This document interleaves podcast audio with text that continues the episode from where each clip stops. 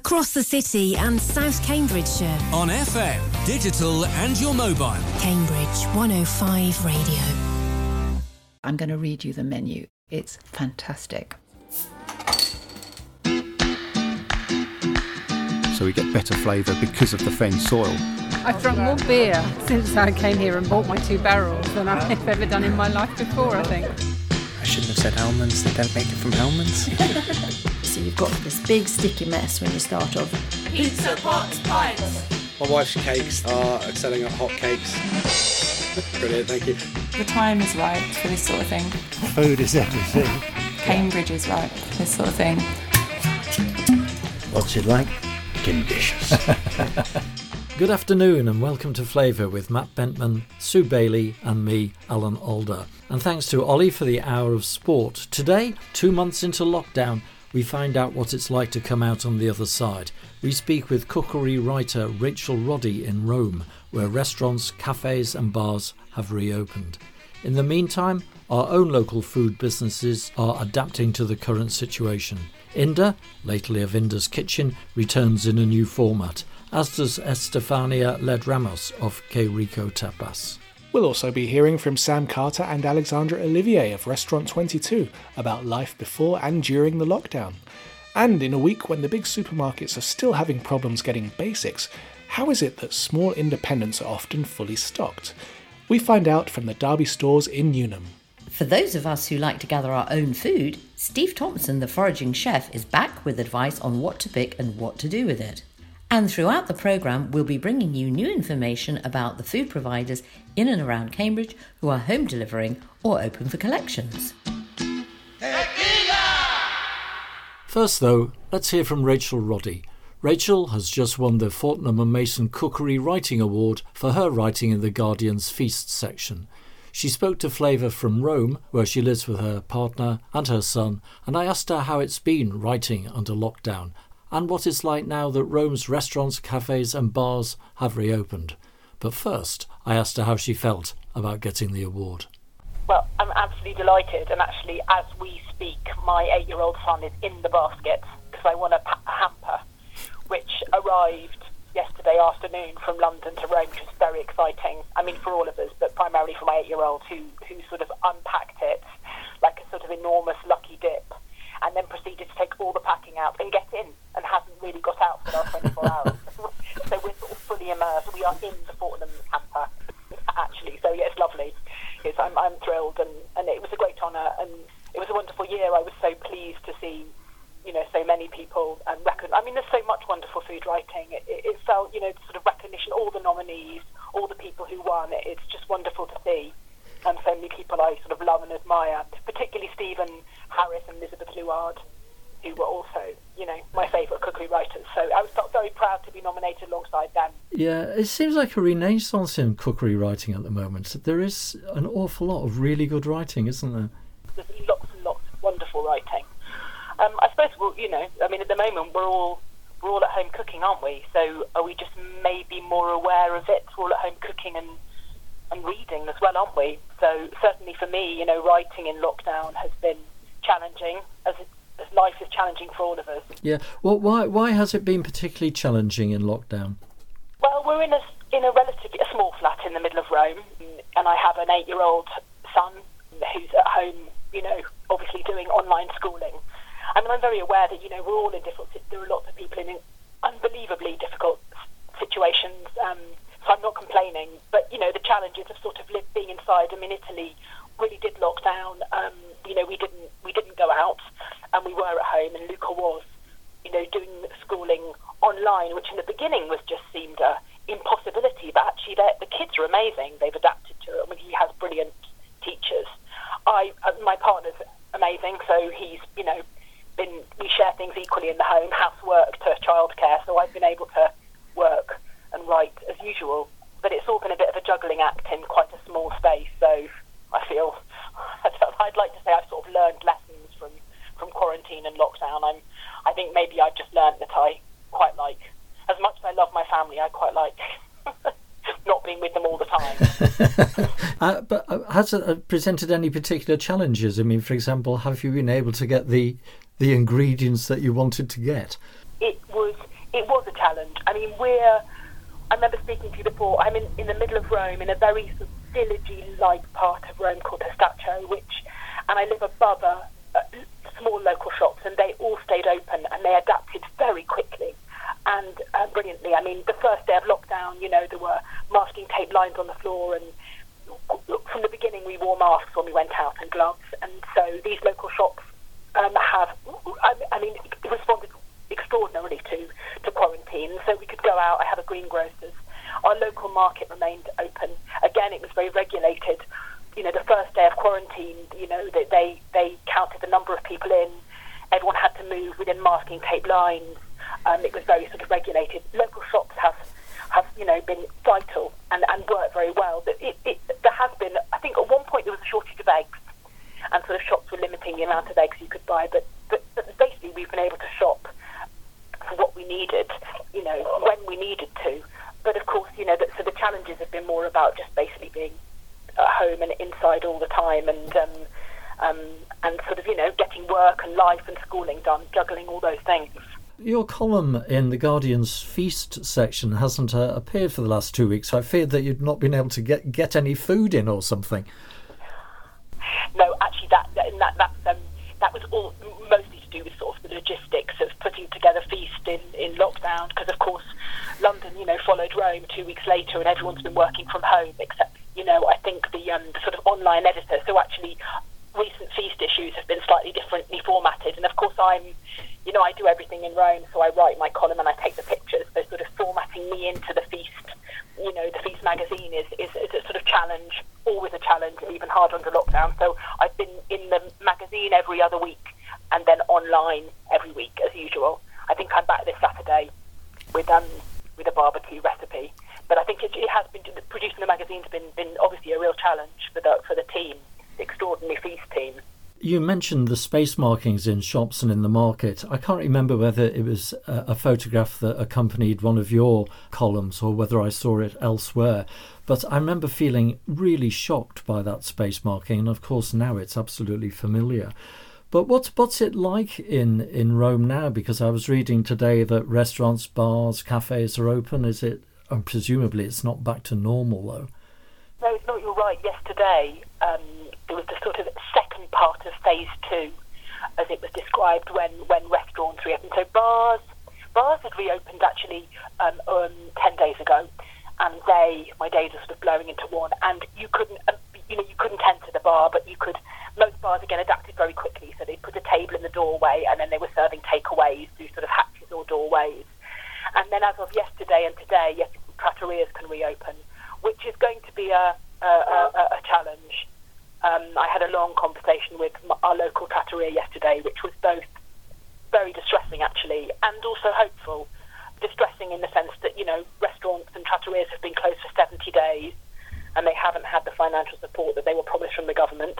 You know they haven't had sort of rental relief and they certainly have been paying bills um, and the money promised to subsidise sort of wages hasn't materialised. I don't know how a lot of people have survived. But um, but at the same time, you know, I think that they are opening now. They'll open with a 50% capacity because tables have to have a metre uh, um, sort of part in between them. So I painted this really bleak picture. You know, we've got a sort of we've got Rome, which is sort of you know staggering out of 70 days of isolation, and lots of people have no money and sort of no no work at the moment. But yet, you know, trattorias are sort of optimistic that actually people want them back and that they will find a way. So yeah. And Claire, the owner of this trattoria, you know, is going to make it possible, reduce the menu, lower the prices, you know, put more tables outside, find new ways of sort of living and eating together. It's quite extraordinary, really. But I mean, lowering prices when you can't have as many customers inside, I suppose the advantage is that if you've got space outside, you can make up for it there. But if you haven't got space outside, you, are in a pickle, really, aren't you? Well, yeah, I think it's going to be devastating for for, for so many sort of small businesses and restaurants. I mean, I'm wondering whether some will ever open again. It just seems an impossible situation. Um, as I say, bars bars have adapted quickly, and of course, the bar culture in the whole of Italy and in Rome um, is, is is sort of fundamental and strong, isn't it? And also, also very accessible. You know, an espresso costs eighty or ninety cents. You know, so actually the sort of willingness and want and desire to go back and interesting bars, you know, already you can see sort of new ways of gathering outside bars, sort of socially distanced gathering of this very sort of social so the, you know, the, sort of the act of going to the bar with this thing where you're on your own and you're with lots of other people, and that's already sort of finding new rhythms. So, but bars seem to be doing well, but I say restaurants, so it's, it's you know, it's going to be a real challenge that we will see. As I say, I had a long conversation yesterday with Andrea, and I felt both despair and hope when I left, which probably sounds sort of sort of odd combination, but you know, despair at, at how he's going to make it work, but then also optimism because he's so resourceful and you just think, well, if anyone can do it, you know, Italian, you know, Roman trattorias that have been serving people for hundreds of years can, can you know, can find a way of working. Yes. I hope. I mean, Andrea's written down. I mean, you know, his, this this trattoria, you can imagine, sort of classic Roman trattoria. He's going to, he's got a sort of ten-point plan. You know, they have 108 seats. That now becomes 50 with the meter space, you know, behind. All his menus are plasticized, so he can wipe them down between each customer. You know, there are going to reduce the sort of a menu of, I don't know, 120 things to a menu of 25. Back sort of much simpler dishes on it. You know, they're going to, you know, they're going to offer, they're going to put more tables outside. You know, they're going to offer new things as takeaway. So, you know, already he's sort of trying to find a new way of existing. That was the sort of hopeful bit that I felt. The difficulty, of course, is whether the government will sort of stay true to their promises. But, uh, you've got a, a book coming out. Yes, I have. I have. Next July. Oh, is it next year? Right, it's about pasta. It's about pasta, yes. It's 50 stories about 50 shapes of pasta, A to Z of pasta. Really, really enjoying working on with wonderful Juliet Annan at Penguin. And uh, so it's it's nice. And actually, you know, it was a bit of a shock. Coronavirus came. We were meant to be shooting photographs in Rome and not sort of, you know, complaining yeah. that that was cancelled, but it was actually just sort of gave everyone a bit more space. So it was initially going to be published in September, but actually I've been given I've been given an extension. So there's been a very I've had a very concentrated lockdown period of making and eating pasta, and very very well fed. On now to the first of our news updates, and pride of place must go to Bee Wilson for winning the Food Book Award at the Fortnum and Mason Awards this week. Her book is The Way We Eat Now, and Bee spoke to Flavour about it on the 6th of July last year. So do listen to the podcast if you'd like to hear that interview. On to food delivery news now, and Alex and Regis Crepy from Amelie Flamme are back in the kitchen at the Grafton Centre, and they are delivering Flamme their skinny pizza. They're open from Thursdays to Sundays, and customers can select their order from the new menu and ring Alex to book a next day delivery slot. The menu is on social media and on the Amelie website in the news section, or you can phone Cambridge 778 898. There are several dishes to choose from, and customers can also order the new Flammekueche Flat Pack. Now, this includes all the necessary ingredients for two large flammekueche, the dough base, lardons, creme fraiche, Gruyere, and instructions to make your own authentic version. The flat pack can be delivered to any Cambridgeshire and West Suffolk location if ordered the day before. The delivery service is open Thursdays through to Sundays, and the flat packs can also be ordered for same day delivery within Cambridge via Foodstuff HQ. The website for that is foodstuff.co.uk. Each pack is priced at £16.95. They suggest that making the flammekueche is a great way to keep kids entertained, and that does sound like a very good idea. Other items from the Amelie menu can be delivered to the following Cambridge areas Market, most of the town centre, Petersfield, Romsey, Abbey, East and West Chesterton, Arbury, Castle, Newnham, Queen Edith's, and Coleridge. But if you live outside these areas, give Amelie a ring and Alex will see what they can do. And you can also pick up from them between 10am and 2pm. Jack's Gelato is open in Bene't Street from 12 noon until 10 pm every day. Home deliveries to Cambridge are available too using Cambridge Green Riders Foodstuff HQ. Email jack at jacksgelato.com to order. So here we are, several weeks into the COVID lockdown, and we like to keep in touch with people and businesses that we've featured over the years. Now, one who achieved national plaudits very early in their career was Restaurant 22, which reopened just two years ago under the new management of Sam Carter and Alexandra Olivier. And I caught up with them recently to see how things are in these uncertain times. It's been really tricky trying to um, plan for these menus because on the 20th of March, I think we had a few days where we didn't really do a lot, just sort of cleaned down and resorted. And then I started rewriting menus, and I thought, right, okay, so what are we looking at? April. So we started writing asparagus recipes and dishes ideas with asparagus. As it goes on, I'm just like, oh god, like we're writing a summer menu now, and then Yeah, now I'm not sort of thinking maybe even like a an autumnal menu. It's it's such a shame because we're missing out on so many incredible ingredients. Like the asparagus season has pretty much been and gone now, and elderflowers coming into season, and we're just missing it all. But Hopefully next year. That's yeah, all. hopefully next year. I feel like 2021 is going to be a mega year for lots of people having celebrations postponed and holidays postponed, and I think it'll be a good year all round. That's a really good point. Yeah. Are you okay? Yeah, we're good, and the team's good, which is really important. We're staying in touch with them. we we actually did a wine tasting. James at Thorn Wines. Oh, yes, yes. Um, we asked for a bottle of fizz, a bottle of red, and a bottle of white, and he delivered to all of our staff. Nine yeah, or ten. nine or ten of us. Um, and, and then our sommelier Elfie led us through a tasting of the wines, so we could all learn a bit more about the grapes and the region and the producer. Educational and fun. Yeah. But yeah, we're we're we're, we're fine, Matt. We're keen to get back. We're taking the time to do a bit of redecoration and maintenance on the restaurant. Sam's doing lots of menu development and planning. We're just looking forward to getting the restaurant into the best shape possible for when we can reopen. Your team were in the trade papers recently as well, weren't they? Because of. Yeah. you know what I'm going to say. The Roux Scholarship. Two of their chefs were in the running for this prestigious competition. The Roux Scholarship is the one and only cooking competition that professional chefs want to win. We're so proud of yeah, we just so we got that news in February and the people who were calling to tell Kaya and Josh the news were trying their mobiles but couldn't get through because we were in, just getting ready for service. So they called the landline Mm. just as we were about to sit down and have the dinner that we have before service starts. And I couldn't believe it on the phone because I was like, oh goodness, well, who do you want to talk to, Josh or Kaya? Because they'd obviously both entered. And when she said both of them, I almost screamed. I thought, oh goodness they, it can't be possible that they both got through. And then we just absolutely over the moon about it. If you look at all those youngsters over those years who have won, they are all leaders in different spheres of our industry, and that's a great accolade.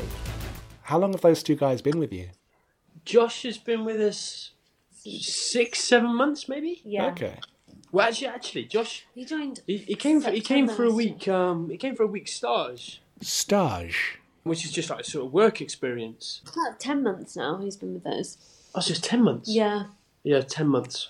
He just came for a week with us, and we were just like blown away by his attitude and his ability, and he's just a really likable guy. He's from Cambridge. Very committed, very hardworking. Yeah, and we were just we, we just had to find a position for him. And Kaya, He's coming up to two years now. we opened in April, and Kaya joined us in the September, so pretty much from the start. And they both just come on leaps and bounds. Like they've done so well with this competition. Sorry, that, Sorry, that's our little that's the little dog. dog. He's a bit excitable. They both worked so, so hard on their entries. There were some very, very late nights refining the dishes, and the application process in total is not just putting a dish together. You have to give really detailed ingredients, methods, costings, and then like your CV, bits about you, all that kind of stuff. So it's it's a really big thing to do alongside such a demanding job. So Blimey. we were so proud of them. They put so much effort into it, and obviously it all paid off in the end. Do you know about the dishes that they did for the application? The way that the competition works is they, they set you an ingredient. So um, it was hake and it was clams. Hmm. And you have to come up with a dish around that. And they both came up with absolutely outstanding dishes. Both like very different, combining like slightly different ingredients and different methods. The final dishes were amazing. we both had the pleasure of eating them on Yeah, quite a few times. quite a few times. yeah. um, very late at night sometimes. Uh, so we'd finish service at sort of 11, and then at 11 o'clock we'd start doing, well, Josh and Kaya would start doing it, and uh, we'd be around to help them taste it and give some feedback and stuff like that. And the competition itself is the most prestigious cookery competition for professional chefs in. It's definitely the UK and maybe even the world. Like And Sam actually entered a few years ago as well, didn't you? And got through to Ah. regional finals. Yeah, so I, I, I've always followed the like Roux scholarship, and it was an old head chef of mine that encouraged me to enter when I. It was back in. I feel really old now, but it was like 2013 maybe. Mm, I think so. And I I got through to the regionals. I didn't progress any further than that, but it was such an eye opener for me Yeah. uh, because chefs they sort of um, they're obviously cooks like you're prepping you're cooking you do service you clean down and you go home but there's so many other aspects to it e.g. like the, the menu planning the costings all the other things that most chefs don't actually do it's a great opportunity for them to follow the whole thing through they're through to the regional final but they've still got to go and cook the dishes now for a chance to get through to the final So the regional final was supposed to be on the Thursday. We were officially closed on the Friday. The regional final was supposed to be on the Thursday. It was the nineteenth of March, Mm. and um, up until the Tuesday, I think they were telling us it was still going ahead, but we were sure it was going to be cancelled. And then obviously it got cancelled just before in the end, and they were so gutted because they'd spent so much time practicing Oh, yes. and getting the dishes right, but they'll just use this time to practice even more and be even readier when it when it comes round. So good luck to Kaya Timberlake and Josh Fulch for the next time. Meanwhile, we've just had a delivery from thirsty here's an opportunity for Restaurant 22 to sing the praises of other foodies around Cambridge and how they've been getting on during the COVID lockdown. So we've been so impressed with the deliveries and collections that have been available. I think Cambridge is so lucky to have amazing places delivering foods and drinks. So we've taken advantage of Thirsty, who are just our neighbours on Chesterton Road, who have got an incredible selection of beers and wines. We've had an amazing veg box delivered by Seed to Feed with some rhubarb in that we made a lovely rhubarb crumble out of. yeah, forage wild garlic and stuff like that, and it's um, it's well worth the fifteen pounds. I keep telling them to put the prices up. Yeah. he's too cheap. Um, Seed to Feed are a micro farm. They grow micro veg. It's run by Jake and Mickey, who appeared on the programme two years ago when they started their business. Little leprechaun lettuce, ox tongue mushroom, beetroot, cobnuts, horseradish, cornflower. so it's a funny story. When we were still renovating Restaurant Twenty Two, and this guy turned up at the door with a, a little box, like a, a sample box. Jake was just testing the water, knocking on a few doors, saying, "This is something that you'd be interested in," and it was exactly what I was after. Jake's products, all the micro leaves and baby vegetables and stuff, they're very aesthetically pleasing, but they add so much flavour to our dishes. And he's doing a, an incredible job now. He's supplying some of the most incredible restaurants. Gordon Ramsay, Michelin, star- like three Michelin star restaurant. Is he Yeah. really? Yeah, Wow. so- like his his delivery list is just unbelievable. yeah. He's um, supplying Mark and Daniel at Midsummer. He, the Ledbury, which is two Michelin stars in London. It's ridiculous the people that are using him, and uh, we, I, I feel really lucky that we got there first, sort of thing. Um, Yeah, yeah. of- we, we were one of the first places that he knocked on the door, and um, it's, it's such a great relation. Like we've got such a good relationship, so I can choose sort of what I want him to grow. He like harvests that morning, and then he drops off at the restaurant just in time for lunch. It, it makes a big difference. So if you're only as good as your suppliers, really. Uh, we've got the steak and honour burger kits coming this week. Oh, Which yes, is- yes. That was Yeah. uh, big news a couple of weeks ago, wasn't it? Yeah, we're so excited to make those. Although I don't think they'll be as good as the real thing, but definitely a good second best. There's a 196 cocktail bar on Mill Road. They do cocktail deliveries Thursday to Saturday, and their cocktails are amazing. They're just as good as you'd have if you were in a bar. So it's a nice way to recreate a bit of a, It's, a re- it's really out. good. They come in like old school, like jam jars, and all you do is just pour it over ice, and they're, they're really good actually. Oh, sounds lovely. And Scott's on Mill Road has just reopened. We went and got a pizza from them last weekend.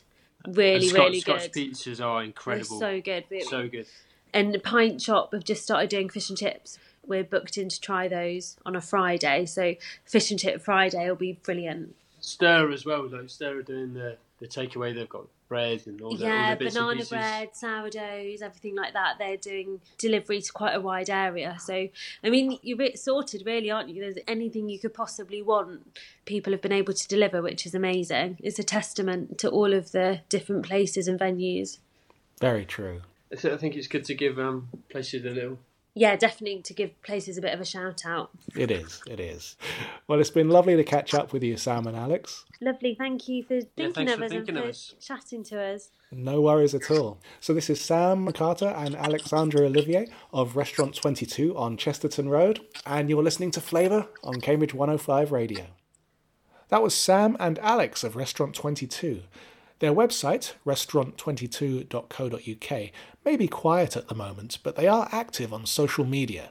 Their Instagram account contains a host of dishes that they've become well known for over the last two years, as well as, rather poignantly, something that they were working on before things came to a halt Lincolnshire poacher, brioche, wild garlic oil, and beef broth, perfectly styled and positioned on the plate.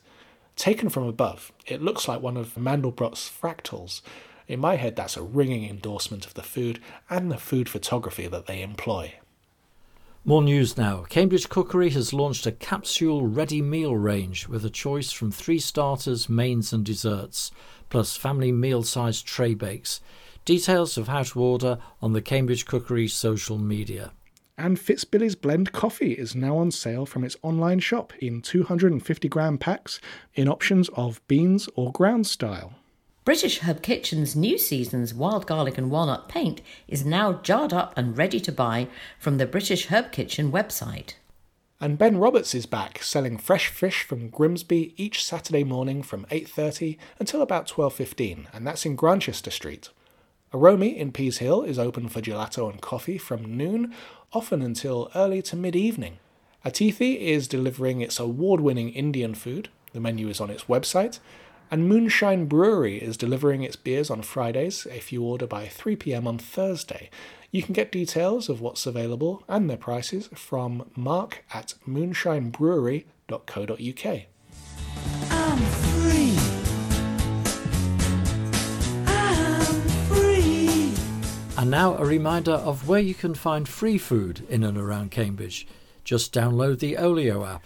Yeah, sadly, we're not able to bring you up to date details, but recently available items have included uh, chicken pie, tea bags, tins of vegetable soup, long grain rice, pret a manger wraps, salads, and sandwiches. And don't miss out on the other free app called Too Good To Go.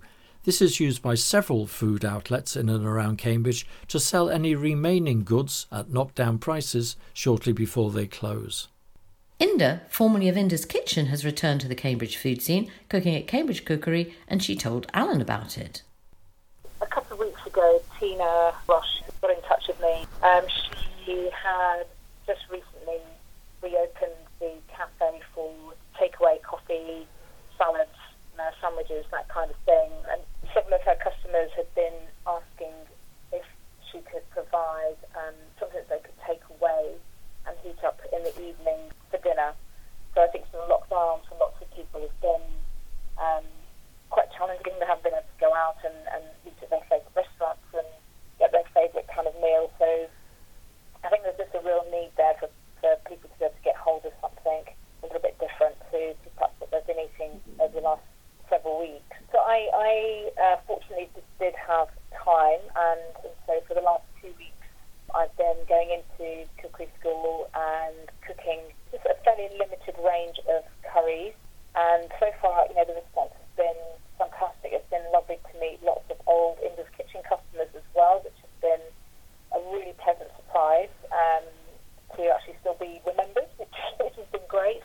Um, and, you know, so far I think people have been really appreciative of just being able to take a freshly cooked Indian meal home and have an evening uh, with their families. So it's been, so far it's been re- a really, really lovely, positive experience, and I feel good about being able to contribute something, I think, in these really difficult times. So, what sort of things are proving popular? And what I'm trying to do is, is, is respond to what people are asking for. So I've had people come in and say, oh, I really remember your, you know, butter chicken or your salad paneer, and if I've been able to get hold of the ingredients, then um, I've tried to chicken curries. There's always a veg option, a couple of side dishes. I've been doing vegetables, samosas, and spring rolls every day, fresh from the cafe as well.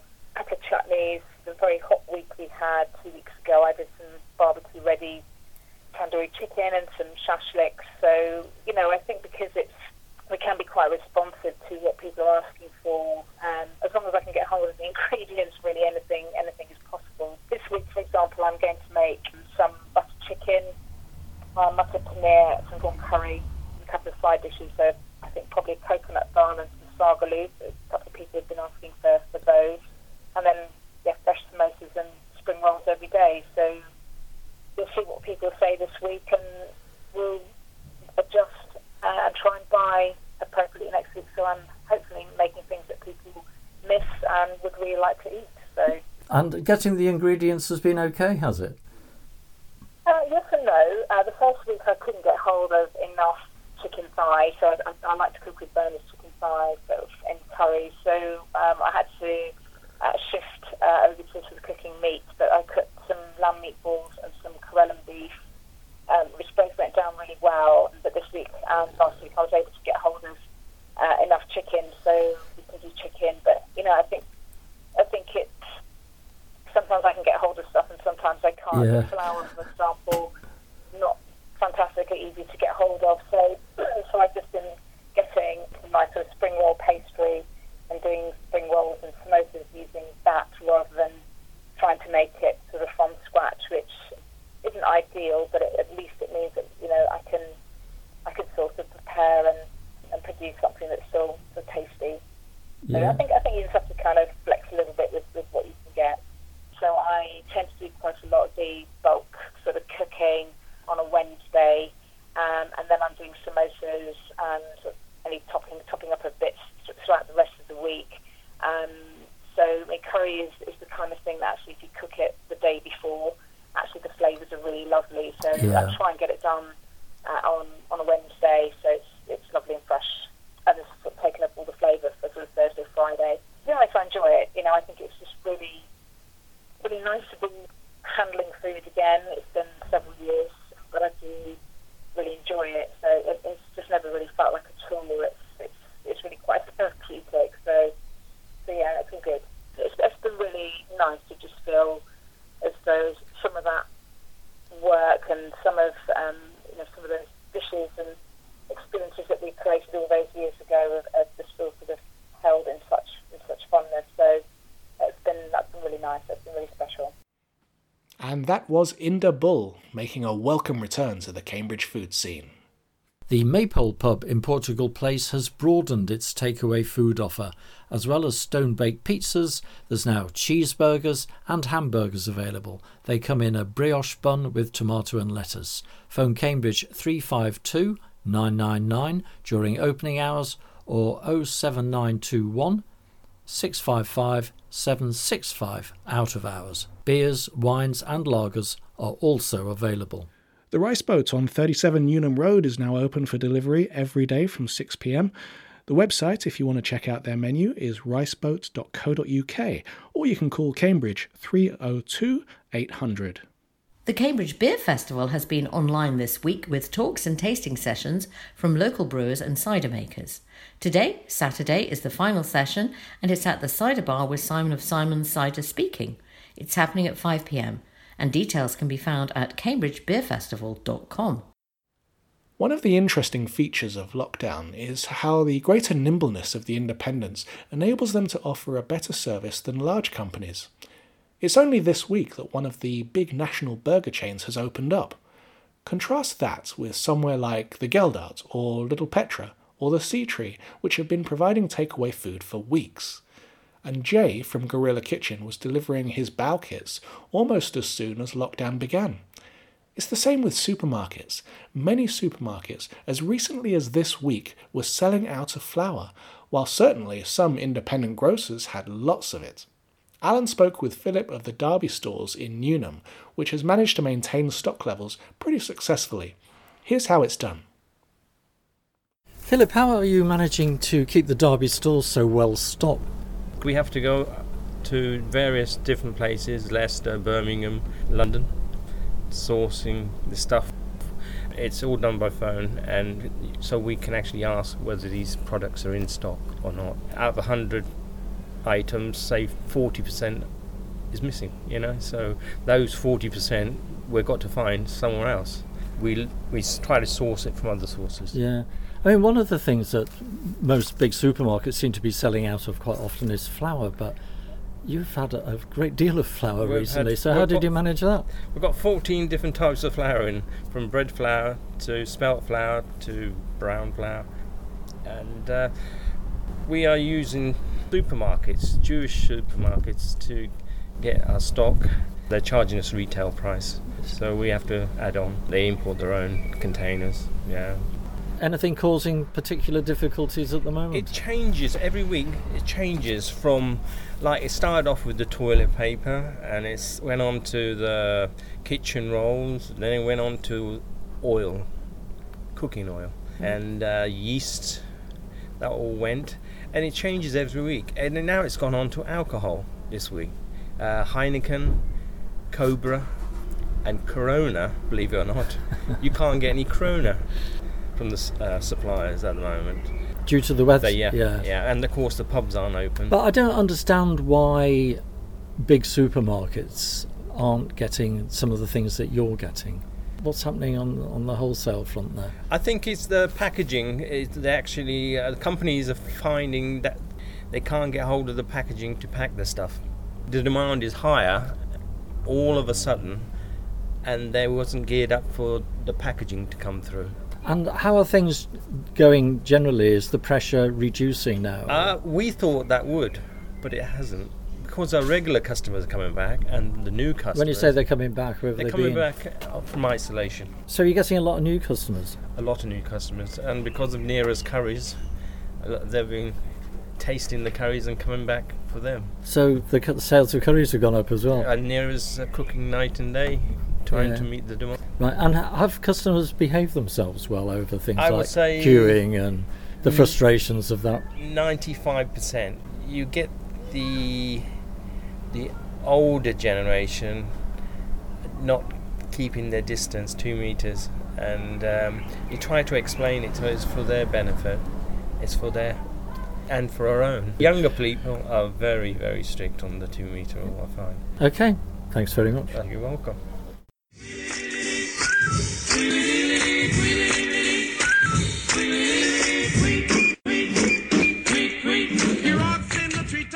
Quick reminder that you can follow Flavour on Twitter at Flavour105 and on Instagram, where we're also at Flavour105.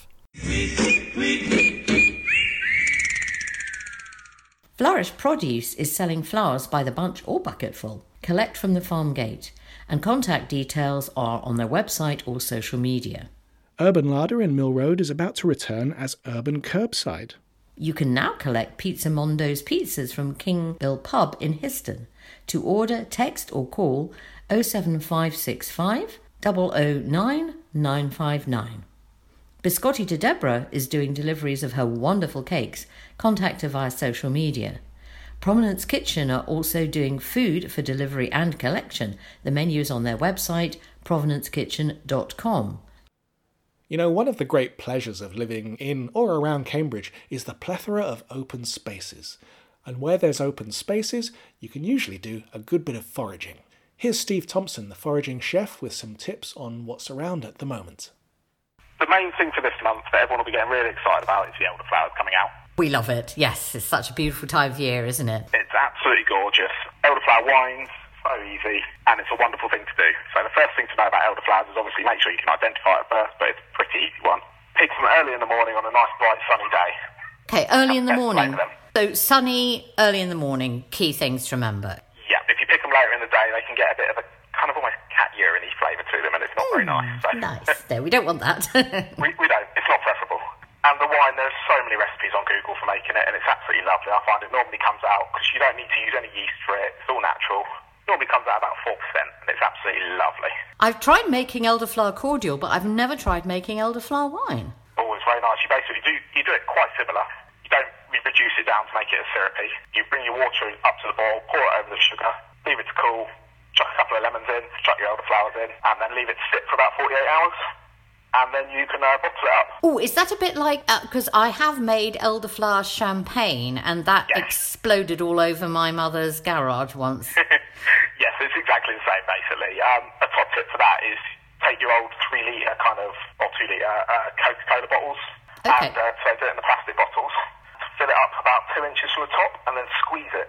It up when the liquid gets to the top, and then you've got a kind of slightly crushed bottle, and then you can see when it needs to be uh, burped because it will fully expand the bottle. Oh, that's a clever tip. If you do it in the glass, yeah, I've exploded once before. Yes. So, and elderflower cordial is, is that something you always make as well? Yeah, we make a lot of cordials with a lot of the wildflowers. If you go on my uh, foraging page on Facebook, The Foraging Chef, I think the most recent one we did was with flowering currant and magnolia. So basically, you can follow the same recipe, just transfer out and put the elderflowers in instead. That sounds absolutely perfect. There are a number of plants or foraging wild plants that are now almost past their best. So, what do you do? So a lot of them, um, say for instance, Jack by the Hedge, which we've talked about before, is just is flowering at the moment. and It's just about to go to seed. When that goes to seed, the seeds are absolutely amazing. So what you want to do is harvest those seeds, and the French actually cultivate them and make mustard out of them. It's part of the mustard family, so it's part of the uh, high classification of brassicas. So, if you were to sort of taste one raw, does it have a slightly spicy, mustardy taste then? Yes, it does. Yeah, mustardy kind of slightly. It's more mustardy than garlic, but there is definite. Yeah, stronger with uh, stronger with mustard, definite garlic taste to it. There's quite a few of the other mustard family at the moment. Um, if you look into a lot of them, Sinapis arvensis, which is uh, Charlock, you'll find a lot around the edge of fields at the moment. People will confuse it for oilseed rape, but if you stand next to the oilseed rape and look at the leaves, you can see they're very different. And what do you do with these seeds? So with the seeds, again, we will dry them out and process them into powder, and then we can make mustard out of them by adding water or wine or vinegar. So, you would use a dehydrator or a low oven, or how would you do The, it? the dehydrator, yeah, that'd be great. I'd probably put them on at about 60 degrees for about four hours. Or you could do it with your oven with just the pilot light on with a wooden spoon jammed in the door to keep it open, or your airing cupboard, or a sunny windowsill, or just out in the sun. Do it out in the sun though. You don't. You want to make sure it's not a windy day, otherwise you'll lose them all. Quite, and all your hard work's blown away. What else might you suggest we should be looking for at the moment? So another one that's going to seed at the moment is the wild garlic, which we've spoken a lot about in the past, but obviously the seeds are now coming in, and they're absolutely amazing to make a wild garlic capers with. I was reading about this and thinking, oh, actually, that's that's something that's definitely worth doing.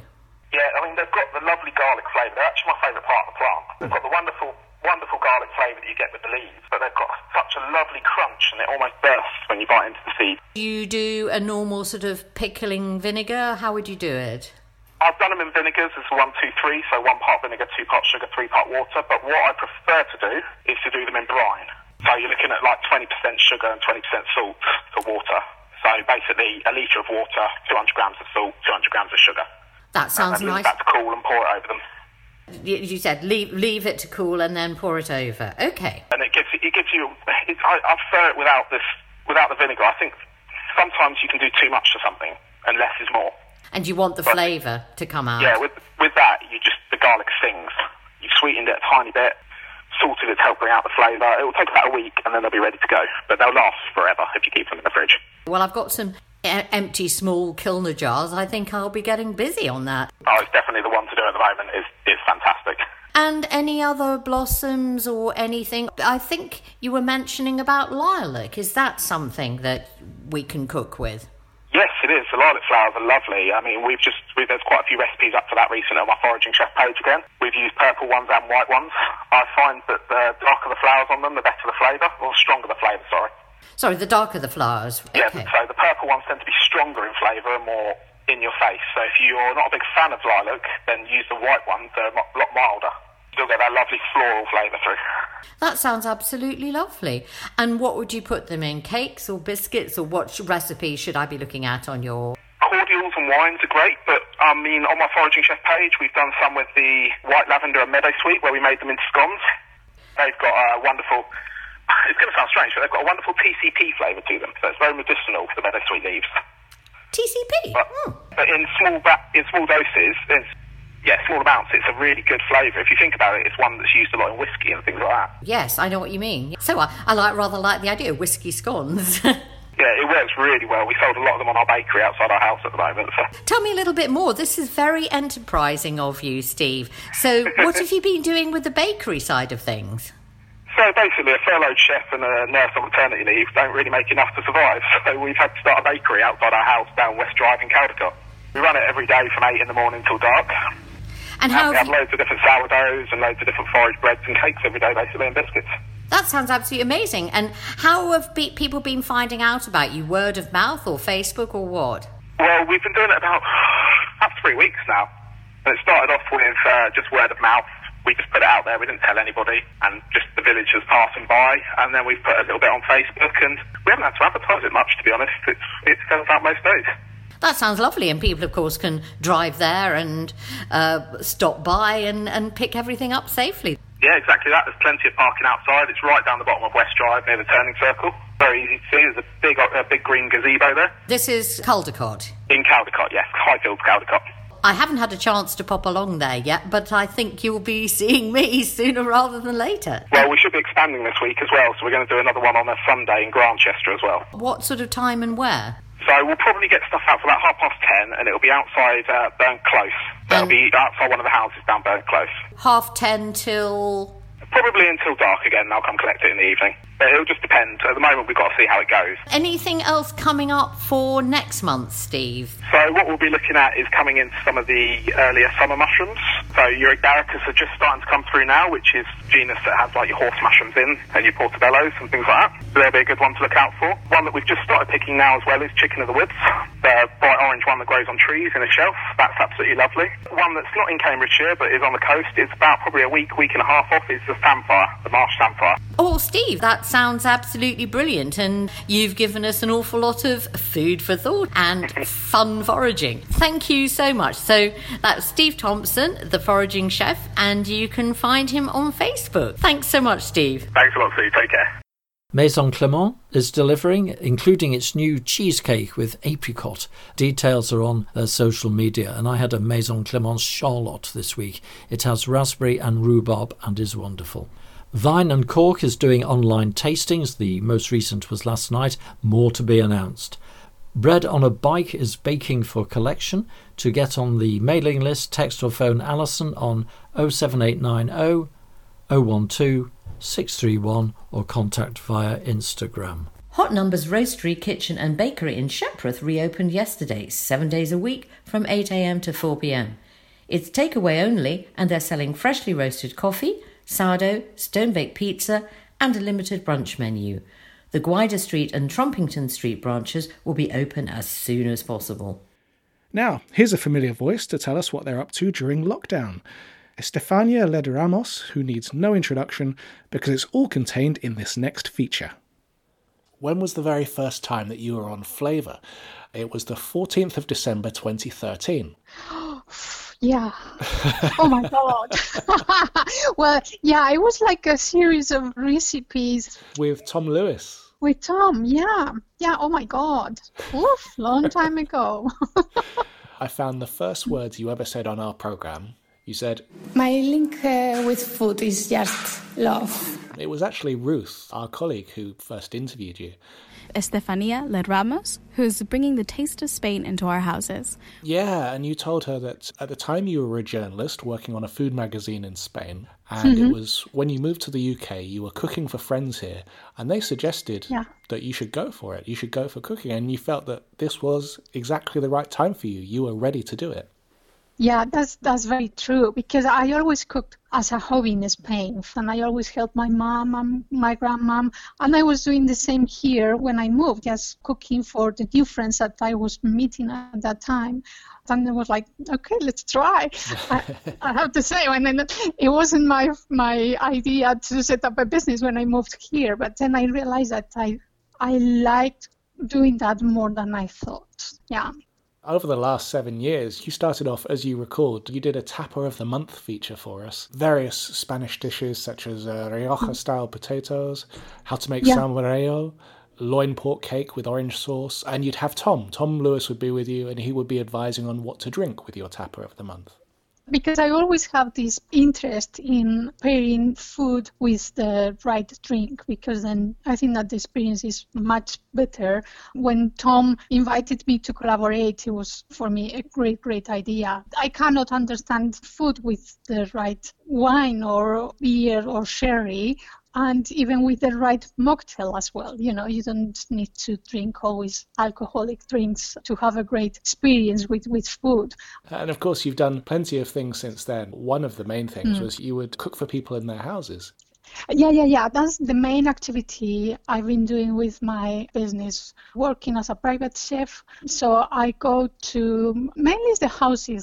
It's not only cooking, it's more the experience as well. We discuss about food, culture, Spanish gastronomy that is so, you know, different from the north to the south, east or west, with a group of people that they just want to enjoy the experience of having a nice meal and talking to the chef. This time, it's streaming yourself into people's houses, which is the order of the day. we all are in a, in a new situation you know is, it's completely different. Business is trying to adapt to the new circumstances.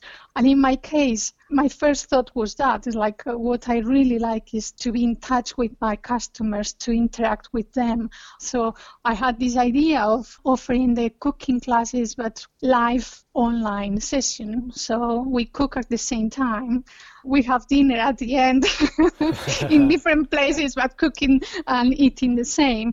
But for one and a half two hours we are doing the same activity and exploring other topics at the same time. And now i'm taking bookings for june.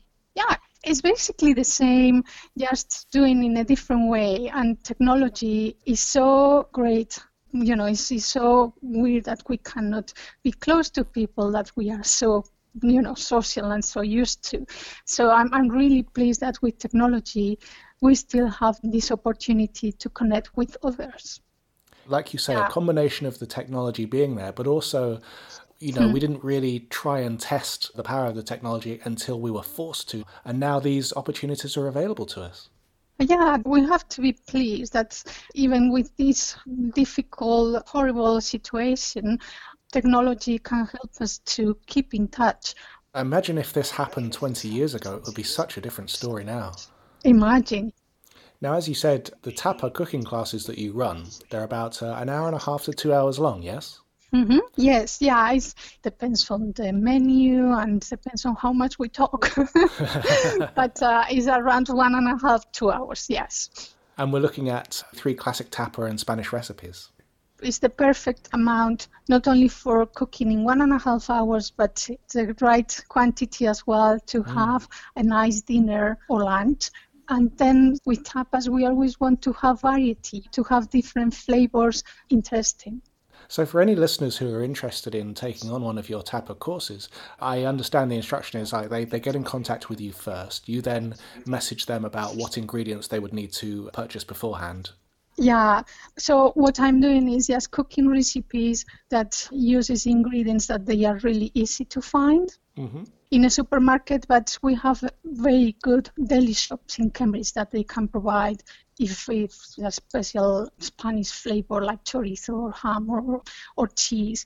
But I always have a chat with customers beforehand, so if they cannot find it, just to suggest a substitute for that ingredient that after the session they can replicate anytime they want with the family or, or with friends. So the idea is that they email me, I send the ingredients, the equipment they need as well. On Saturday at 5, we have our online cooking class. Excellent. It's 30 pounds Mhm. for the connection. If I had people that there was just a couple, and I had other ones that there was three or four people in the same house, and each one that is in the house and wants to be part of the class, they are welcome. My next slot is on the 13th of June. So, there we go. That's a Stefan. I'm falling apart. Uh, don't worry. I have to say, my name is one of the most difficult names to pronounce in Spanish. So Okay. don't worry. Well, thank you, Estefania. These are Estefania's uh, Spanish cooking classes from home, all streamed online. It all sounds very exciting and it's already up and running and going well. Thank you so much. Thank you for having me. Take care. And you're listening to Flavour on Cambridge 105 Radio. If you'd like to find out more and perhaps make a booking for a Spanish tapa cooking lesson live online, then Estefania Led Ramos's website is quericotapas.com. I'll spell that out. It's Q U E R I C O T A P A S dot com. quericotapas.com. You'll find the link to sign up to the classes there. And just to repeat, bookings for her next cooking day are Saturday, the 13th of June. She's also on Instagram as Tapas Cambridge and Twitter at Querico Tapas.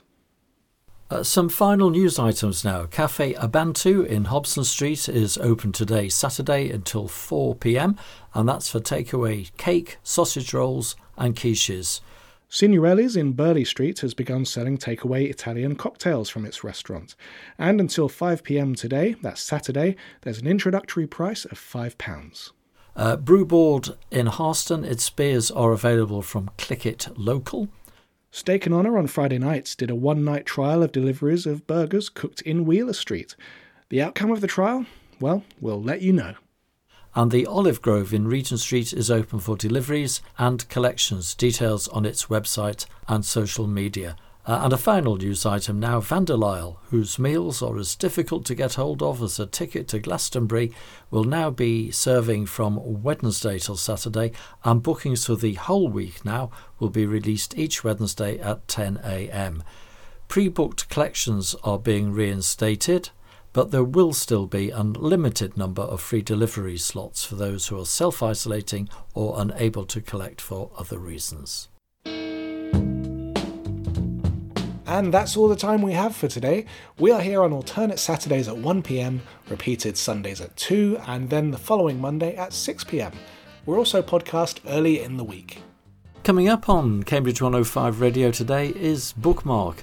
Lee Chambers' guests are husband and wife team Adrian and Judy Reith, and they'll be talking about their book Act 3 The Art of Growing Older. It's full of tips and advice on how to live a happy, fulfilled life after 50.